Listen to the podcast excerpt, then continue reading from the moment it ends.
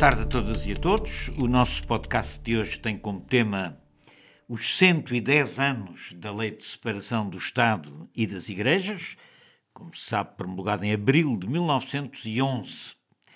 E a nossa convidada para discutir esta longa duração da separação do Estado e das Igrejas, ainda que o regime jurídico dessa separação eh, se tenha alterado com, a história, o regime em si mesmo de separação é uma transformação uh, irreversível da, da, nossa modernidade, pelo menos até agora.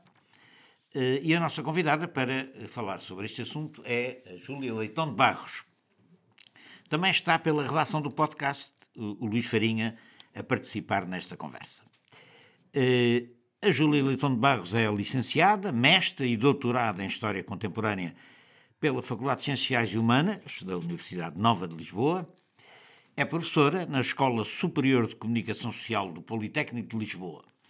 A sua área de investigação, atual, mais recente, eh, nos últimos anos, tem sido a história do jornalismo e da imprensa, designadamente na Primeira República, sobre a qual, aliás, publicou, eh, ou vai publicar um livro que será, que será apresentado dentro em breve, dedicado ao jornal O Mundo e à imprensa republicana.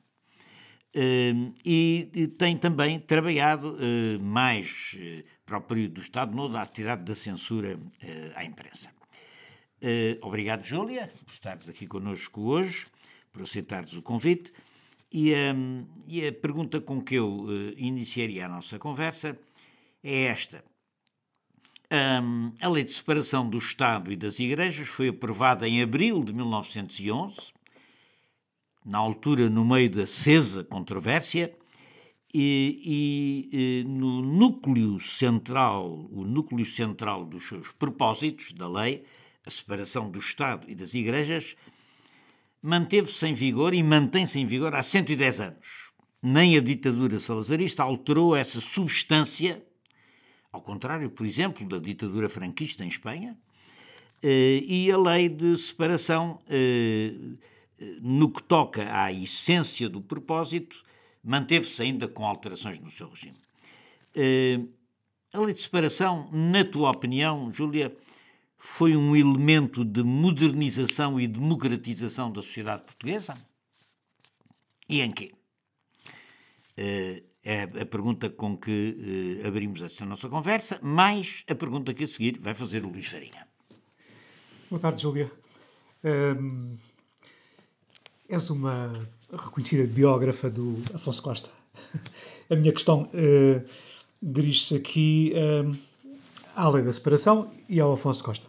Uh, o Afonso Costa é, é, sempre visto como o segundo Mata-Frades. É a personagem escolhida pela reação monárquica e, e clerical para combater a República deste ponto de vista.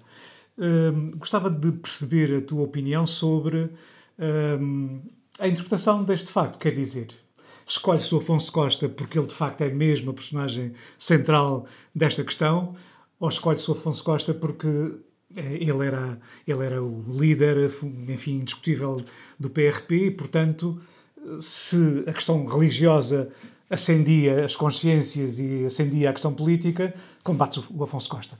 Isto porquê? Porque é evidente que ele é Ministro da Justiça, mas depois há, há, outros ministérios que têm muito a ver com a lei da separação, não é? Uh, até o próprio António José de Almeida tem muito a ver com a lei da separação. De modo que eu gostava de perceber um pouco esta, este protagonismo ou não uh, do Afonso Costa na lei da separação. Júlia, palavra é tua. Boa tarde. Antes de mais agradeço e agradeço sobretudo as duas questões. Acho que uh, quando vinha para aqui, e, e tenho andado a pensar antes de vir para aqui, Uh, provavelmente essas eram duas questões que eu gostava de falar. A primeira, uh, a relação, uh, que nem sempre é muito, muito clarificada entre o anticlericalismo e o processo de democratização em Portugal. e a segunda também, a questão do Afonso Costa. Eu vou começar então pela questão da democratização. A lei da separação da Igreja do Estado pode ser abordada em várias camadas, digamos assim, a vários níveis. podemos ir às relações entre Portugal e o Vaticano, e portanto o Papa, podemos ir uh, olhar uh, o próprio Partido Republicano nas suas questões internas, podemos ir olhar para a questão da própria Igreja, o interior dela, como o Salgado Matos fez, enfim. E eu, curiosamente,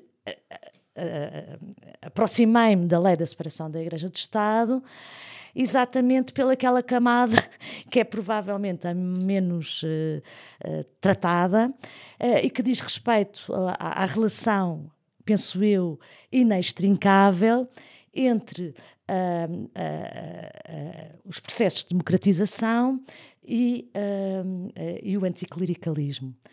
Uh, e para isso é preciso uh, voltar uh, ali ao final do século XIX, perceber uh, como a questão da democracia, e eu acho que a história da democracia está mesmo mal estudada em Portugal, a questão da democracia uh, está a ser retomada, a questão da igualdade política e como a, a igualdade, a, a, questão da igualdade e o princípio da igualdade de alguma maneira colide com, enfim, uma visão do mundo que é uma visão, que era a visão clerical, digamos assim, não é? Eu, eu, de alguma maneira, aquilo que sinto em relação à, à, lei da separação da Igreja do Estado é que, para entender, uh, é um fenómeno complexo, naturalmente, mas um, ela deve ser, uh, em Portugal, está intimamente ligada com o processo de democratização e, sobretudo, com aquelas camadas mais uh, desfavorecidas, digamos assim, para quem uh, o princípio da desigualdade estava presente em tudo, não era só uma sociedade patriarcal, uh, colonial, enfim, tudo. Uh, portanto, o princípio da desigualdade era, um, era, era hegemónico, digamos assim, e uh, para quem era mesmo uma fazer uma ruptura radical, afirmar a igualdade política, romper com uma, uma espécie de minoridade que lhes era imposta. e eu não tenho outro termo para falar disso, que senão usando um termo uh, que já foi muito gasto, agora está mais posto de lado, que é a ideia de emancipação. De emancipação no sentido de. Quer dizer, tu uh, achas. Um certo. Uh, portanto. vou só deixa-me só acabar portanto a questão é como como como é que vamos uh, pensar uh, essa, esse momento, essa experiência, uh, que é romper com uma, uma, determinada visão do mundo prevalecente, em que de alguma maneira nos impõe uma certa. o, o fazermos correlacionar ocupação com capacidade, enfim, uma série de coisas que dizem respeito à igualdade, ou não, não é? Ou à desigualdade. Como é que fazemos, uh, uh, como é que isolamos este fenómeno, que é o de uh, apostar na igualdade política num momento onde tudo é desigualdade, sem integrarmos aí Uh, uh, uh, o, papel, o papel da Igreja e, sobretudo, a visão do mundo, uma visão ordenada, hierárquica, de respeito à autoridade. E, portanto, digamos que para mim. Um, a, a, o processo de democratização está intimamente ligado com este processo uh, de emancipação face à Igreja. Não sei se me faz, faço entender. não é em toda a sociedade, é em determinados meios. Não é? Tu achas que uh, o anticlericalismo republicano tem a ver com o conservadorismo pesado da Igreja Católica, com a célebre aliança do trono com o altar, mas isso significa que o republicanismo é um bocado esquizofrénico, porque, deixa-me acabar, porque eh, do, do, ponto de vista das relações com a Igreja defende uma, defende uma modernização política e cívica, com a separação, mas do ponto de vista social não mexe na estrutura social da sociedade, não é? Portanto, há aqui uma espécie de, de contradição entre o caráter modernizante e progressista da separação e o caráter profundamente conservador da sua política social, da política social da, da República. O que é que achas sobre isso? O, o, que, o que eu acho é que não é assim tudo tão linear uh, e, e, é bastante mais complexo, isto é, no sentido em que uh, um, uh, essa, essa eu, eu, eu não considero que aliás, não poderia considerar, face aos estudos que existem hoje, chamando a atenção para uma certa diversidade no interior da própria instituição e tudo mais uh, da, da, Igreja. Uh, o que eu considero é que, em termos de. Portanto, não era, não era uma, uma igreja uh, ultramontana. Ah, era, era. Era, era no, no cotidiano, não é? No, no, acho, acho no que essencial. Sim. No, sim. Portanto, ia a, a, a, a facetas uh, muito diversas do cotidiano e da experiência das pessoas. A questão uh, que eu estava a tentar chamar a atenção era, por, um lado, uh, não, não me abstendo de que existe alguma contradição, é evidente que existe alguma contradição, isto é, quando nós olhamos para o movimento livre pensador e agora vamos ao, ao movimento livre pensador do, do, final do século XIX, do início do, do, do, século XX, onde há aquela conciliação entre os socialistas, os anarquistas, os republicanos e até dos monárquicos, não é? Onde uh, há ali um, um, um como nós sabemos, uma, uma, uma, um denominador comum, uh, que é uma percepção de uma igreja conservadora, de uma, uma igreja que de alguma maneira está uh, a impedir para uns Uh, talvez uh, para aquela intelectualidade que é sempre chamada para explicar o clericalismo, para uns racionalizada com base no cientismo do conto, do não sei quê.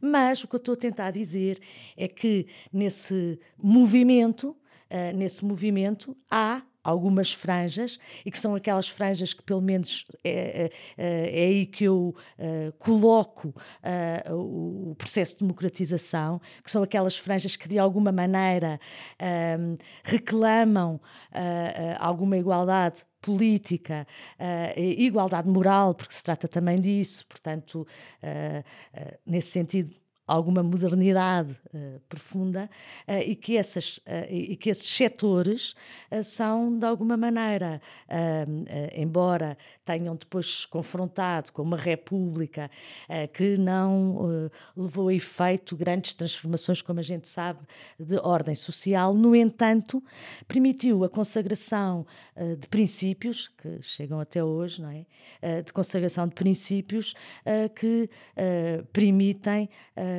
uh, também consolidar de alguma maneira uh, aquilo que são as bases da nossa democracia e, e, e onde está a liberdade e a igualdade. Isto significa que um, uma, uma coisa que eu acho que é fundamental aqui perceber é quando eu me refiro aos republicanos, gosto sempre de chamar a atenção que me refiro ao movimento republicano.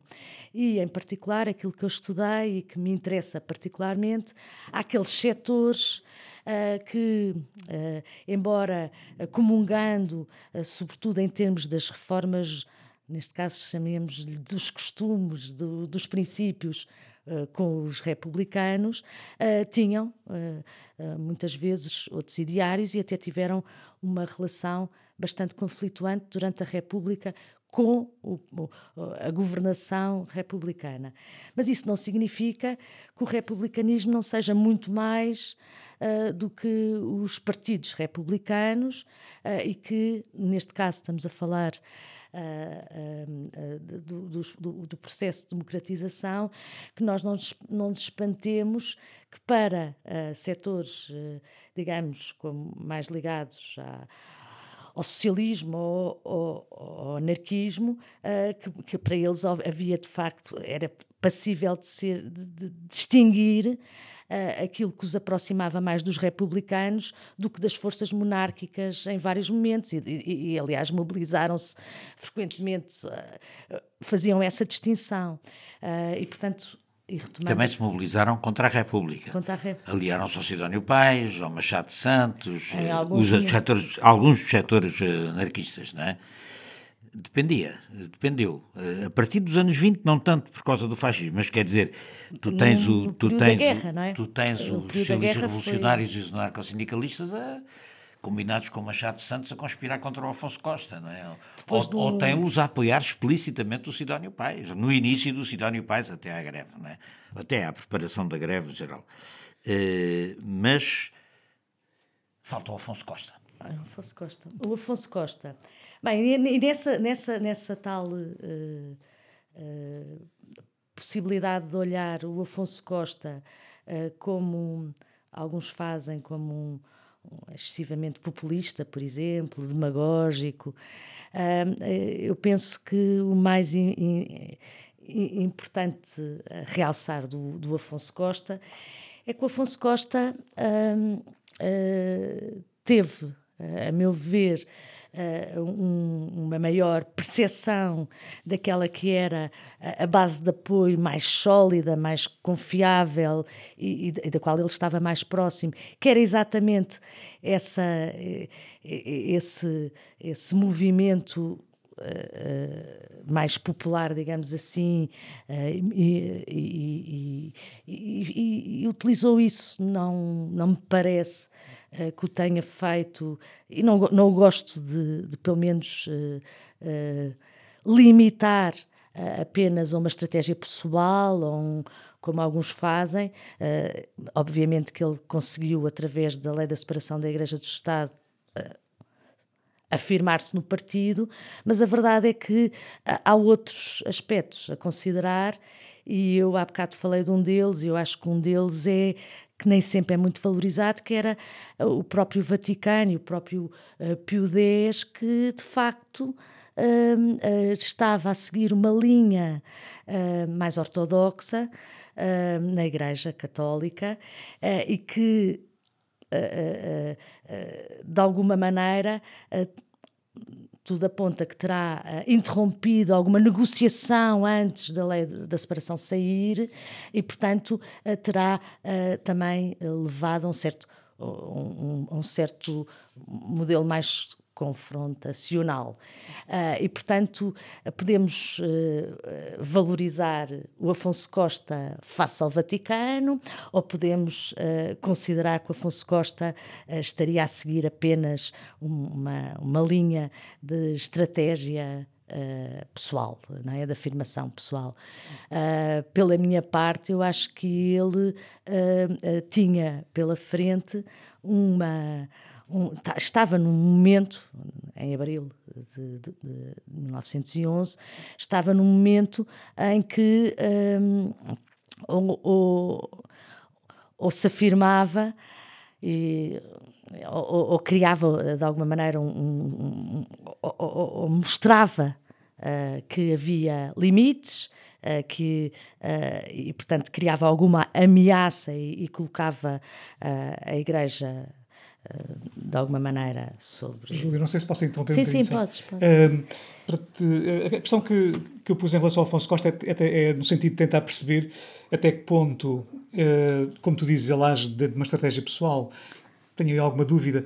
Não uh, sei, não sei. Não sei o que eu queria questionar é, é exatamente o Afonso Costa no meio deste ambiente anticlerical, por um lado, das camadas urbanas que claramente eh, podem responder Uh, e já respondiam, ainda no, fim, no final da monarquia respondiam, uh, em grande, com grande volume, digamos assim, esta, esta luta anticlerical, mesmo ainda num contexto liberal, não é? lembrar aquela grande, aquela grande manifestação de, de, de agosto de 1909, para, para, mostrar que este movimento não, não foi inventado pelo Afonso Costa, existia. A questão é saber exatamente o que é que ele faz com a lei da separação, se é no domínio dos princípios, e claramente é, ou se é também uma forma de, instrumental, obviamente, de combater o que ele sabia que seriam futuras, enfim, futuros inimigos da República, a monarquia e a Igreja, não é? Sim. Uh, é claro que, que este é um instrumento, uh, Muito, se houver uma, sim, uma grande amplitude do movimento anticlerical, há uma grande aceitação da luta contra os inimigos principais no fim de contas, a aliança era, era o clerical e monárquica. Não é? Era o elemento de, deixa, Deixa-me somente manter-me, sim senhor, eh, Afonso Costa utiliza uh, o anticlericalismo indiscutível popular, urbano, do movimento operário, nomeadamente, um fortíssimo anticlericalismo contra aquela igreja que representava a Decilabos, a aliança com o trono, etc.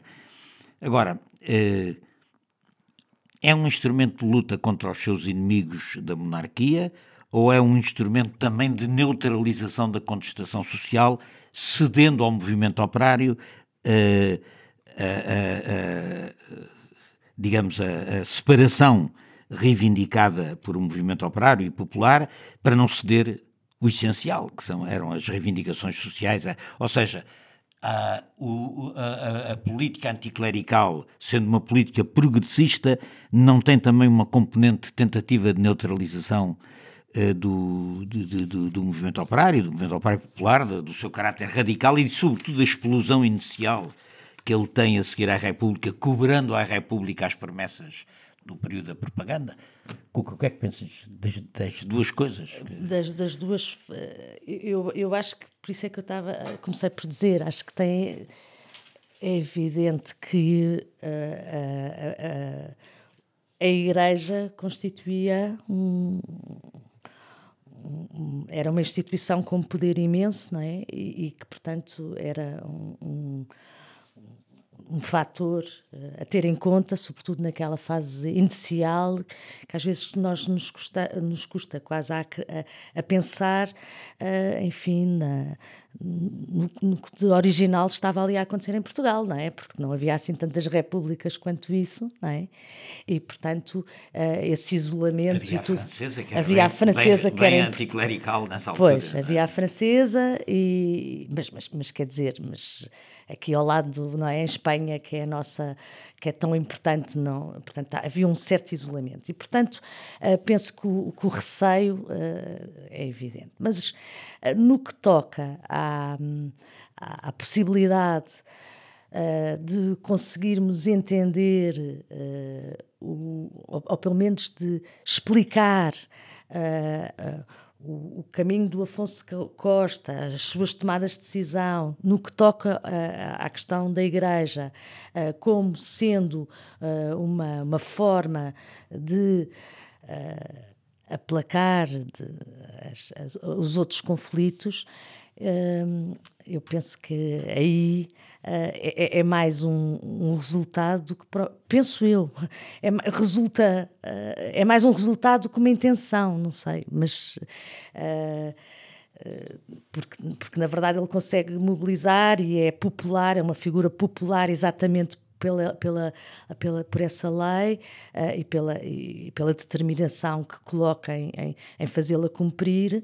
Agora, uh, uh, quando também nos colocamos naquele ano de 1910 e 1911 e pensamos uh, na, na, verdadeira ruptura, mais uma vez, desde logo simbólica, uh, uh, no, no, espaço público, não é? A, a, a, possibilidade de acabar com juramentos, a lei do divórcio, a lei do casamento civil, do registro civil, quer dizer, tudo isso. Podendo constituir um fator uh, que de alguma maneira uh, permita um maior controle de, de, de, alguns meios com outros ideários políticos, mas tudo isso por si só, pelo menos eu gosto de olhar isso como um, um conjunto de medidas que por si só marcam, marcam a República e permitem uh, mesmo dizer que uh, provavelmente é, é, é, grande herança, não é? a grande herança da República. Portanto, uh, se tem esse caráter instrumental, se o Afonso Costa só queria subir no partido, se, fica muito para além uh, do, do. Sim. Da... Oh, eu até te pedia, não sei, porque provavelmente estamos a, estamos a falar para um conjunto de pessoas que não sei se têm muito presente o que é que significou a lei da separação é substância. É substância. É substância, ou seja, quais são, assim, de, na tua opinião, dois ou três aspectos da lei da separação, o Fernando Rosa já falou no início, que ficaram, no fim de contas, pois. porque ficaram porque eram, porque eram de facto Talvez. elementos de modernidade e ficaram, uh, e que vale a pena assinalar aqui como, como como importantes, eh, importantes na, na, época, independentemente das estratégias, princípios, no fim de contas. Portanto, o mais importante de todos foi, pela primeira vez, o poder político não ser legitimado pela, pela religião. Bem, só isso é, é uma coisa fabulosa, não é? Quer dizer, pela primeira vez não temos os deputados da, da nação, no caso era o rei, mas o presidente da república, a ter que, jurar a, a, fidelidade à religião antes de, de, da fidelidade à Constituição. Isto é, é um, um, aspecto importante. Isto é, o poder, esta separação uh, faz com que uh, uh, tem, tem, tem logo à partida este, este, este, este traço. Bem, depois tem uma ideia que eu acho que ainda continua cara e, e, e, discutível e atual, que é a ideia do culto uh, privado e público. Portanto, a ideia uh, de, de, de, tolerância, porque eu acho que não, não estamos aqui a acabar com as religiões, como por vezes parece que que a lei representa. Disciplinar o espaço público. Uh, não estão a acabar com a, com a religião, nem com a, as práticas religiosas, estão a dizer que elas recolham aos templos e que, e que se uh, e que, seja, que sejam eh, aí o seu local preferencial. Também uma certa intervenção em algumas das cerimónias públicas, como as procissões e outras cerimónias, feiras, romarias, etc., com que tinham até ali presença religiosa, que normalmente também é apresentado como tendo sido uh, interrompidas, não foram, elas foram, foi submetidas a algum controle, não é?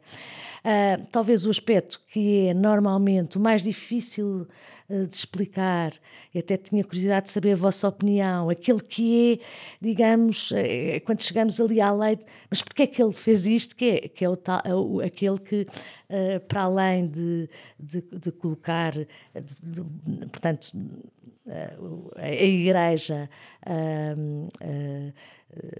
na dependência económica da, do Estado, isto é, uh, o Estado passaria a pagar pensões. Bens, é isso que referes? Eu estou a falar as, as pensões aos. aos, Sim, os bens do, da Igreja os bens não, não, não, não era isso. Uh, aquela, aquela, a pensão vitalícia aos, aos, filhos, ilegi, aos, aos filhos ilegítimos e às mulheres dos padres, que é aquele, aquele ponto mas porque é que ele foi até aqui que, que torna que depois parece obscurecer tudo o resto. Uh, e, e, tudo o resto é uh, no essencial uh, uma luta uma luta que é bem aqui aqui gostava só a questão da religião não é? A religião tem esta tem uma é, ou melhor, de uma instituição religiosa uh, que uh, gera uma comunidade, uh, que tem algumas parecenças com o campo político, no sentido em que. vive também da imposição de uma certa visão do mundo e tudo mais.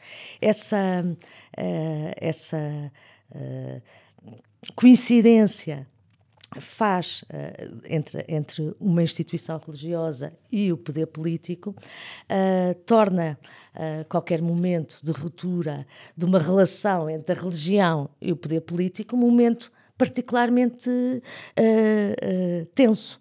E o, e o, que me interrogo, e é isso, e às vezes me coloco, é, sobretudo lendo as coisas mais recentes, é que no final de contas, uh, tratando-se de um assunto de tanta importância, como é uh, uma certa competição entre a Igreja e o Estado sobre a quem cabe, no fundo, o monopólio legítimo de impor uma visão, não é? Uh, como é que esse processo em Portugal, apesar de tudo, nem foi assim tão violento, penso eu, porque eles atiraram os padres ao rio. Atiraram os padres ao rio, eh, morreram dois no padres, Sim, não, houve, agora, mas continuaram, as, uma, as pessoas uma, continuaram a, a, ir a ter a sua vida religiosa, repara, quer dizer, para uma, aquilo que, que representa. Não sei o que é que vocês acham. Há uma questão essencial mas, aí que me parece ser a da. E do ponto de vista da democratização, que que é a liberdade religiosa. Ou liberdade seja, de consciência. A primeira condição para haver liberdade de consciência em matéria de religião é o Estado não ter religião e não financiar uma religião como a religião oficial do Estado. E, do Estado? e isso é um avanço extraordinário do ponto Sim, de vista da liberdade de consciência. Isso é um avanço indiscutível. E dar lugar a outras e, religiões. Extraordinário. Ou seja, é a primeira condição para haver liberdade religiosa. Ou seja, Em segundo lugar, daqui decorre um outro princípio, é que a religião é um assunto privado. E, portanto, deve-se e cada religião e cada culto religioso deve financiar-se a si próprio. Portanto, repara, até dentro da própria Igreja, e mesmo da Igreja conservadora, havia setores que defendiam que esta, eh, que essa, que essa separação do Estado e da Igreja, ou seja, a Igreja deixar de ser eh, uma repartição do Estado, que era o que ela era, havia, aliás, um Ministério da Justiça e dos Cultos, que isso era uma, uma questão que era essencial ao benefício da própria Igreja, porque a Igreja, era, a igreja não podia desobedecer a quem pagava, portanto, quer dizer, era um instrumento, de, era um instrumento da dominação pública, era um instrumento de dominação do Estado. E, portanto, acabar com essa situação tornar a, a, a, religião de cada um uma coisa privada através da separação e através do fim do financiamento, ou seja, cada religião deve financiar-se a si própria e através dos seus uh, acólitos, dos seus, uh, dos seus uh, aderentes, é uma. Só, eu acho que essa é, é, é, é a transformação fundamental da. da, da agora, é, depois há o, o assinto próprio do, de, de, da acumulação de muito ressentimento em relação àquela igreja uh, da Decilabos, da igreja conservadora, reacionária, monárquica, que é são coisas que eram provavelmente dispensáveis. E, e, e, não é só essa de financiar os, os filhos ilegítimos e as, e as, e as, as viúvas, e as, e eh, que, que, aliás, estavam muito na, na, no discurso popular, não é? O padre tinha uma criada que era a mãe dos filhos dele, etc. Mas uh, que, que era, era, era uma coisa que que, que estava. Ou então, por exemplo, proibir o uso público de vestes talares. Quer dizer, os padres pois. não podiam andar em. Porquê? Porque é que não haviam de poder? Quer dizer, era a, a forma dele. E, e, atenção que isso continua a ser hoje, por causa dos muçulmanos, uma questão central, França, na, nomeadamente em França, não é? Pois, mas, é, é, é preciso ver que estamos num período de grande transformação. E, portanto, a questão de proibir os, a simbologia religiosa uh, publicamente colocada a questão de proibir os sinos, o toque dos sinos em certas horas do dia, uh, são aspectos simbólicos. Mas esse segundo aspecto eu percebo. Porque para não incomodar as populações. Com certeza. Uh, uh, e, agora, e, as vestes talares, enfim, mas quer dizer. Uh, mas era transitoriamente. É estamos, era estamos, transitoriamente. Estamos num, momento, estamos num momento particular de mudança abissal, não é? é? A Igreja perdeu muito poder certo? Isso é uma coisa que nós percebemos, por exemplo, não é só o poder simbólico, não é o poder real, o poder económico. O poder, claro, poder económico, o poder económico, não é? Sim, uh, não é por acaso que os anos 30, quando, quando o Estado Novo surge, ordens, então... o grande ressurgimento do Estado Novo vem acompanhado pela entrega dos bens da Igreja. Entrega, atenção, porque o Salazar não desentregou nada que o Estado já tivesse ocupado. Sim, mas. E, portanto, há, há havia montes. Olha, o Hospital de São José, o regimento não sei mas quantos. Muitos... Tudo onde o Estado se tinha instalado não foi para lá nada. O que eles devolvem à Igreja, mesmo o Salazar, é pouco são os seminários e umas quintas e tal, mas é pouca, é, é pouca coisa. Os grandes edifícios mas, mas, que tinham sido ocupados por funções do Estado não são, não são desenvolvidos. Trata-se de fechar os olhos, por exemplo, a questões tão importantes como. Uh, Deus, mas é o poder, o poder da hegemonia, né? uh, uh, o ensino no, nas escolas, etc. Claro, As coisas que exatamente a República combatia através da claro, é que, é que a questão é assim: nós, nós implantar, por exemplo, o registro civil. Implantar é o registro civil é uma coisa de décadas.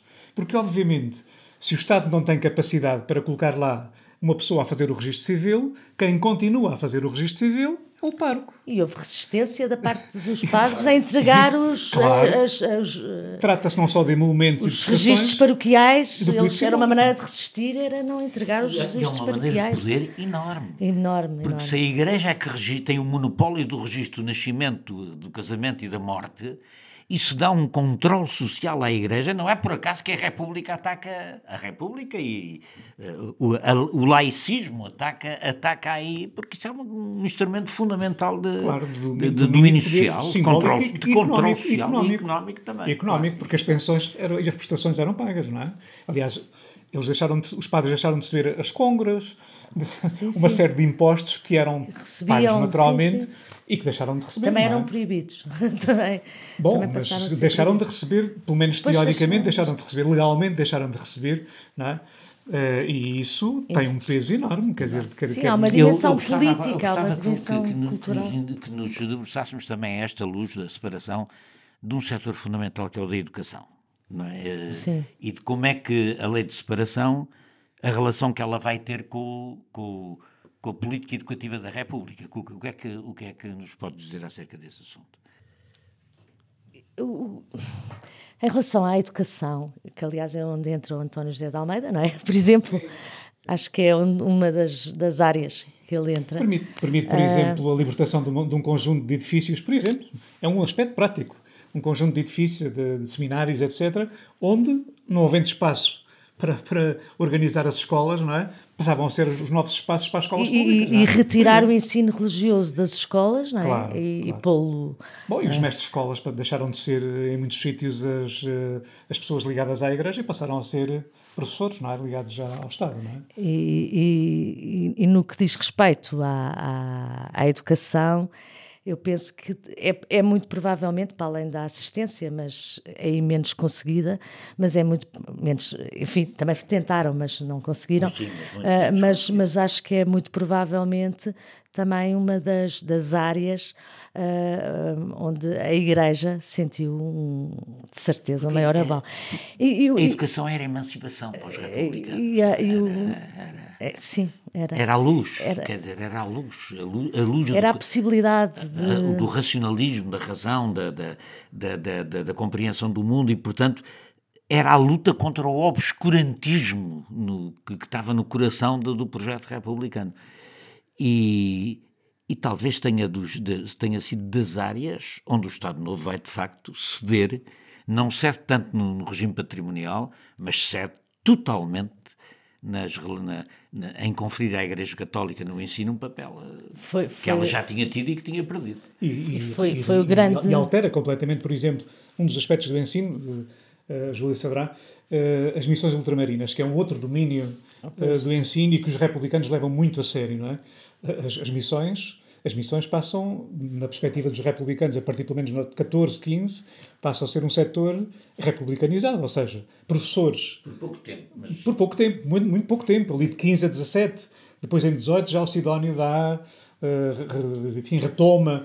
Uh, aquela experiência de Sernaste de Bom Jardim acaba ao fim de pouco tempo, não é? O Abílio Marçal e Sernaste de Bom Jardim acabam ao fim de, pou, de poucos anos. E a educação... Mas é, mas é uma tentativa, não é? E mostra o que era o que era exatamente a luta pela hegemonia do controle do sistema de ensino. Ou é a Igreja, e a Igreja combateu de uma Funda, forma e do brutal. ensino profundamente antidemocrático. Agora podemos voltar à educação e à democracia, não é? Porque, no fundo, uh, uh, uh, eu penso, quando começámos aqui por falar nessa relação com a democracia, acho que é mais uma vez importante lembrar que na, se, se, este tema foi importante para a República, se, para alguns historiadores até foi uma das causas da sua fraqueza, não é? E da sua a lei da separação tem, um peso bastante grande.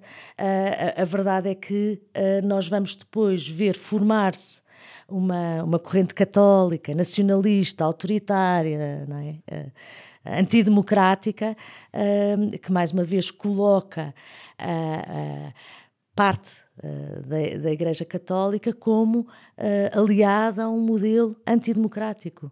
Uhum. Não é? Tu... Isto é, uh, a história da democracia e a é história é tu, da Igreja acho é que ainda está avalias, um bocadinho por fazer, não é? Como é que tu avalias essa relação entre a República e a Igreja? Ou seja, a partir do Sidónio a República vai começando a perder terreno face à religião? Sim.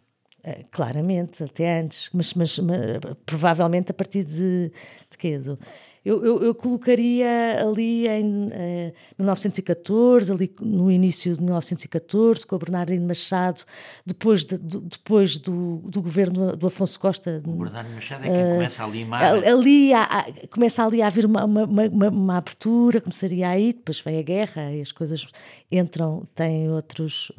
Mas acho que aí. Sim, há, é, a guerra, mas a guerra é uma cedência enorme. Sim, é, os capelães, não é? Pois, pois, mas eu acho que a coisa começa ali a abrir né, em 1914. Punha aí uh, os primeiros. Pois isto é, acaba por ser relativamente curto tempo de, do, do de, de, intransigência. Acho que a intransigência se é que se pode chamar assim, é entre 1911 e 13, não é? A inteligência ou, a coerência, ou, ou uma, uma, certa coerência.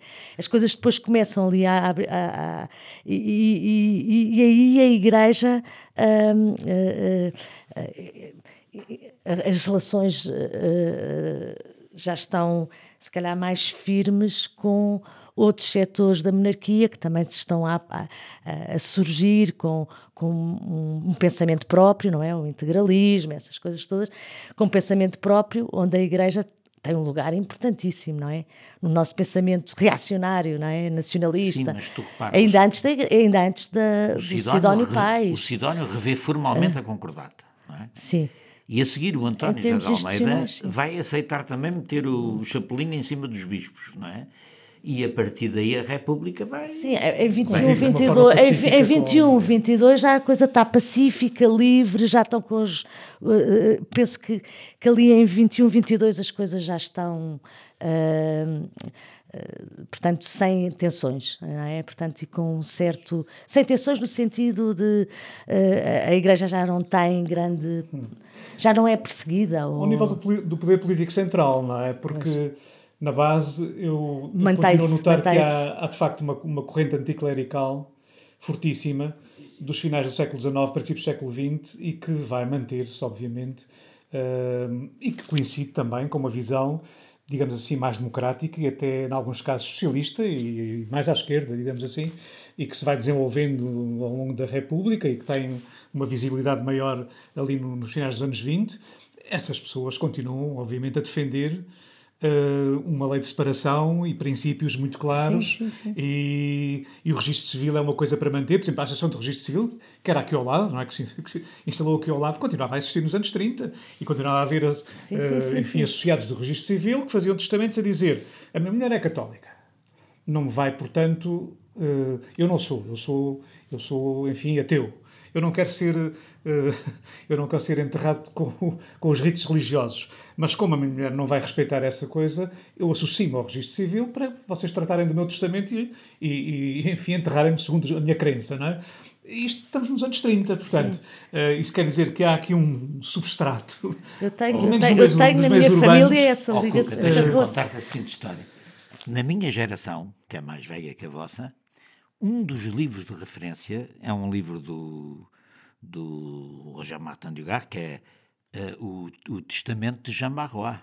E o Testamento de Jean Barrois é o pânico que têm os ateus de, na hora da morte, serem apanhados pelo oportunismo eclesiástico e, na, na, na, na ansiedade da agonia, ceder à conversão à, à religião católica. E isso, é, e isso, significa até que ponto é levado o conflito com, claro, com, com, com, a religião, muito. ou seja, até à, à intimidade, até claro. à, à intimidade é da morte, do ar da morte. Claro. E, e, e, isso é fortíssimo. Também outra coisa que, que em que é verdade, eh, toda a resistência antifascista ao, ao Estado Novo, até aos anos 50, além de democrática, antifascista e de várias outras conotações políticas, tem um ponto é comum. É laica. É laica. E anticlerical. É, é laica e anticatólica. E, Pelo menos anticlerical. Anticlerical, claramente. seguramente. E, e apostólica romana também. Anti-apostólica romana. Tu lês os escritos do Mário Soares e dizes que ah, esse é um tipo católico. Queria quase a mesma coisa dizer que é católico, ou seja, é de direita. Era, era essa, depois isso começa a mudar com o Bispo do Porto e começa a mudar com, com, com os abaixo Sim, mas até muito tarde é... Com a constituição de uma oposição católica isso tudo muda. Embora eu ache que o Fernando Rosas tem razão, por um lado este, este aspecto é importante, mas há bocado também se disse que, que há um certo há um certo liberalismo, digamos assim, monárquico dos finais do século XIX que aceita esta sim. lei da separação. Sim, sim, sim, sim. E que aceita até, até que é Dom... benéfico para a Igreja esta Dom... separação em nome dos princípios religiosos. E até o Dom Carlos sim, tem uma costela claro. anticlerical. Claro. Bem, mas quer dizer, mas esta ideia de que há um outro mundo também que politicamente pode estar a, pode estar até pode, pode ser de direita, pode ser até católico, mas que acha que a Igreja se deve separar por uma questão de princípio, é uma minoria, sem dúvida mas não surge com o Bispo do Porto. Esta, esta minoria existia já nos finais, nos finais do século XIX e a princípios do século XX, creio que concordam, não é? Sim, Aqueles sim, governos sim, últimos claro, da República prometem fazer mudanças e há, e, há, e há, conflitos imensos entre eles, entre os ministros, etc. Não sei daqueles governos últimos da monarquia, a propósito de saber se levam por diante a, lei da separação ou não levam por diante a lei da separação. E outras coisas, não é? Portanto, há, há setores monárquicos que aceitam isto. Sim, e até claro. setores católicos, enfim, ultimamente soube-se disso. Um, há, há, enfim, pessoas que começam a estudar também esse aspecto, Sim. portanto mostram. Houve setores católicos que logo nessa altura acharam que a Igreja só tinha a beneficiar com a separação. Claro sim, e há é, mas... católicos que hoje, retroativamente, dizem que a sim, igreja sem dúvida. Naquela altura, e vão buscar, dúvida, dúvida. Vão, buscar, vão buscar este que, ou aquele. O que não é assim tão líquido sim, como sem dúvida, mas, quer dizer, eram minoritários, é evidente. Sim, eram minoritários. Eu, eu, eu, eu aliás, sobre esse, nesse, claro. sobre esse período, há aquela. Normalmente fala-se do caso Calmon, do, das irmãs eh, de caridade, são sempre os mesmos casos, e nunca se fala do caso da autêntica uh, extinção ali entre uh, 1898 e 1900 dos chamados sírios civis que tiveram uma dimensão imensa e que foram todos. Explica uh, aos nossos ouvintes o que são os sírios civis. Sírios civis eram, no fundo, um, uma espécie de uh, associações locais anticlericais, de livre pensamento, eh, que tinham eh, uma, uma atividade eh, ligada Uh, penso eu, uh, portanto, para além da, da doutrinação, há atividades de, uh, lúdicas e tudo mais, portanto, organizavam excursões, etc., e que, através de, de um associativismo próprio, procuravam divulgar o, o, o, livre, o, livre, pensamento, não é? E, e tinham normalmente uma base local os civis juntavam muita gente e juntavam eram sobretudo foram sobretudo impulsionados pelos anarquistas mas também alguns socialistas e depois, aos, e juntaram-se republicanos portanto republicanos que não anarquistas nem portanto até foram uma base de, de, de que permitiu um, um, alguma algum convívio uh, e, e, até dinamizou, penso eu, bastante o movimento republicano. Agora, a importância, o, o, o Ventura, não é? O, o, historiador, primeiro nome. Sim, mas que não tem nada a ver com o outro. Não, como é que ele se chama? O nosso. Tal, o António Ventura. António Ventura. António, não me vinga ao primeiro, não. O António Ventura estudou isso bastante bem e dá-nos conta, ele chega mesmo a, a falar uh, de, milha de milhares de pessoas envolvidas, nos milhares, nos sírios, nos sírios civis uh, e que foram, uh, entretanto, as autoridades obrigaram à sua legalização em 1900 e o que na prática significou a sua extinção porque. Uh, e, e, portanto, houve, houve de alguma maneira um movimento antes da, da, do caso Calmon, houve uh, várias ondas de, de anticlericalismo uh, e que se prendiam com aquela. com, com, com, com um movimento de democratização da sociedade, eu já volto a isto sempre, mas no sentido de alargamento de uma base uh, social de gente interessada nos assuntos públicos, não é? É isto que, que estamos a falar, se falarmos assim. Também utilizamos muito este conceito de anticlericalismo, mas convinha talvez do meu ponto de vista, esclarecê-lo também bem. Ah, porque, ok, sim. Porque, eh, não sei, porque eu acho que a questão que se põe aqui no é? anticlericalismo é? é? a seguinte: quer dizer, quem é que é tolerante aqui? E quem é que é intolerante aqui? Uh, quem é, porque normalmente associamos ao, ao sentido anticlericalismo uma luta jacobina contra, enfim, intolerante, contra. Hum? Bom, e na verdade o anticlericalismo é apenas, no fim de contas, a reposição da tolerância, não é? É, é, é evitar é? o abuso de poder, não é? é eu, eu, aceito, que... eu aceito eu, eu, a partir de 1911, se for, se for uh, partidário da lei da separação, eu aceito que uh, tu, tu sejas de uma religião, tu sejas de outra, eu seja de outra, ou não seja de nenhuma. No fim de contas, é isso que reivindica, não é? Uma tolerância a 100% para todas as crenças individuais, certo? Certo. Portanto, o anticlericalismo não se trata aqui de uma prática jacobina intolerante contra qualquer coisa. É, no fim de contas, a reposição da tolerância, ou não?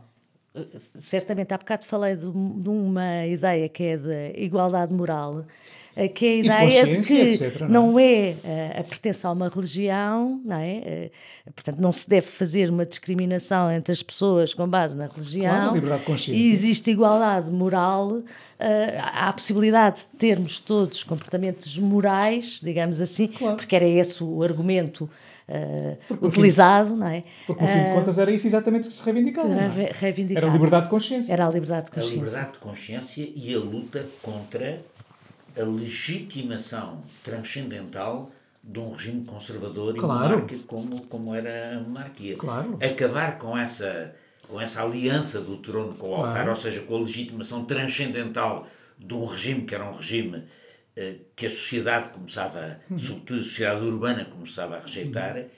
e são dois elementos claros de democratização. Pois, claro. E, e, e por isso a luta do Afonso Costa, no fim de contas, eu lembro-me de alguns discursos dele, ele disse, eh, bom, os senhores não se querem, eh, não, não querem receber a pensão que eu pago, que, eu, que o Estado vai pagar. Os senhores não querem uh, admitir a, liberdade para todas as religiões. Bom, então nesse caso eu tenho que impor-vos a obediência da lei. Sim, Só sim, isso, sim. É a obediência da lei. Uh, e, portanto, é, é, é, é, um pouco desmistificar, não sei se estás Sim, a percebo, desmistificar esta ideia negativa que associa ao anticlericalismo. Bem, aliás, o anticlericalismo é uma luta pela tolerância, não é? Com, e pela igualdade moral e, e de consciência nacional. E, e nem, nem, se percebe como é que uma figura como o Afonso Costa, eu tenho filhas adolescentes e sei que se não fosse eu, elas nem quase é uma figura que que passa muito desapercebida. E mesmo a lei da separação da Igreja do Estado. Uh, são, é um, são temas uh, que. Por isso mesmo é que nós o trouxemos para aqui. Quase não são, não, quase não são tratados, não é? É uma figura que está, de facto, tem uma carga negativa que, que, que resulta em grande medida do Estado além de que há um é? aspecto de moralização administrativa, além dessas, de, do aspecto da democratização, da liberdade de consciência, que é o Estado deixar de pagar a enorme bandos de parasitas que viviam em conventos sem fazer nada e que eram, e que eram pagos pelo Estado. A extinção das ordens, em grande parte, é, é, é, é também isso. É considerar que o Estado, ou seja, o cidadão, independentemente da religião que tem ou não tem, é obrigado a pagar uma determinada religião e as atividades. Mesmo assim, o Afonso Costa, nesta fase de transição, está disposto, enfim, o Estado está disposto, uh, segundo, enfim, a, a, pagar pensões, não é? Desde sobrevivência na medida em que estes, estes ficam sem emprego, porque ficam, ficam, sem, ficam sem ocupação. Ficam sem ocupação, sem ocupação e, e, sem, e sem réditos, não é? Sem, sem proveniências. E desde que fossem portugueses, era a única... Portanto, pagam pensões.